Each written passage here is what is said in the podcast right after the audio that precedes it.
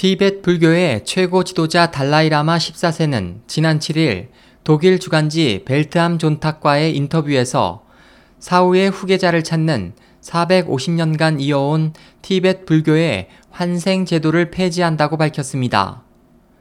인터뷰에서 달라이라마는 지난 2011년 정치 지도자의 입장에서 완전히 물러난 이후 5세기 가까이 이어졌던 환생 제도도 이것으로 자유로운 의사에 따라 마지막을 고했다고 설명했습니다. 달라이라마와 판첸라마는 티벳 불교의 양대 종교 지도자입니다. 정교 일치 제도를 실시하고 있는 티베트에서 달라이라마와 판첸라마는 티베트의 종교 지도자일 뿐만 아니라 정치 지도자이기도 합니다.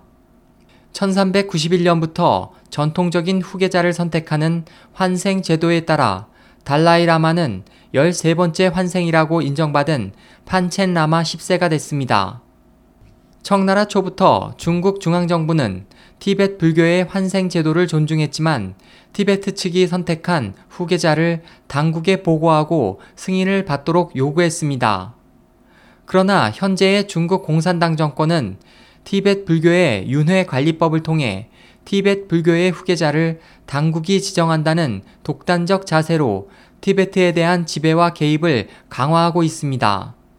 SOH 희망지성 국제방송 홍승일이었습니다.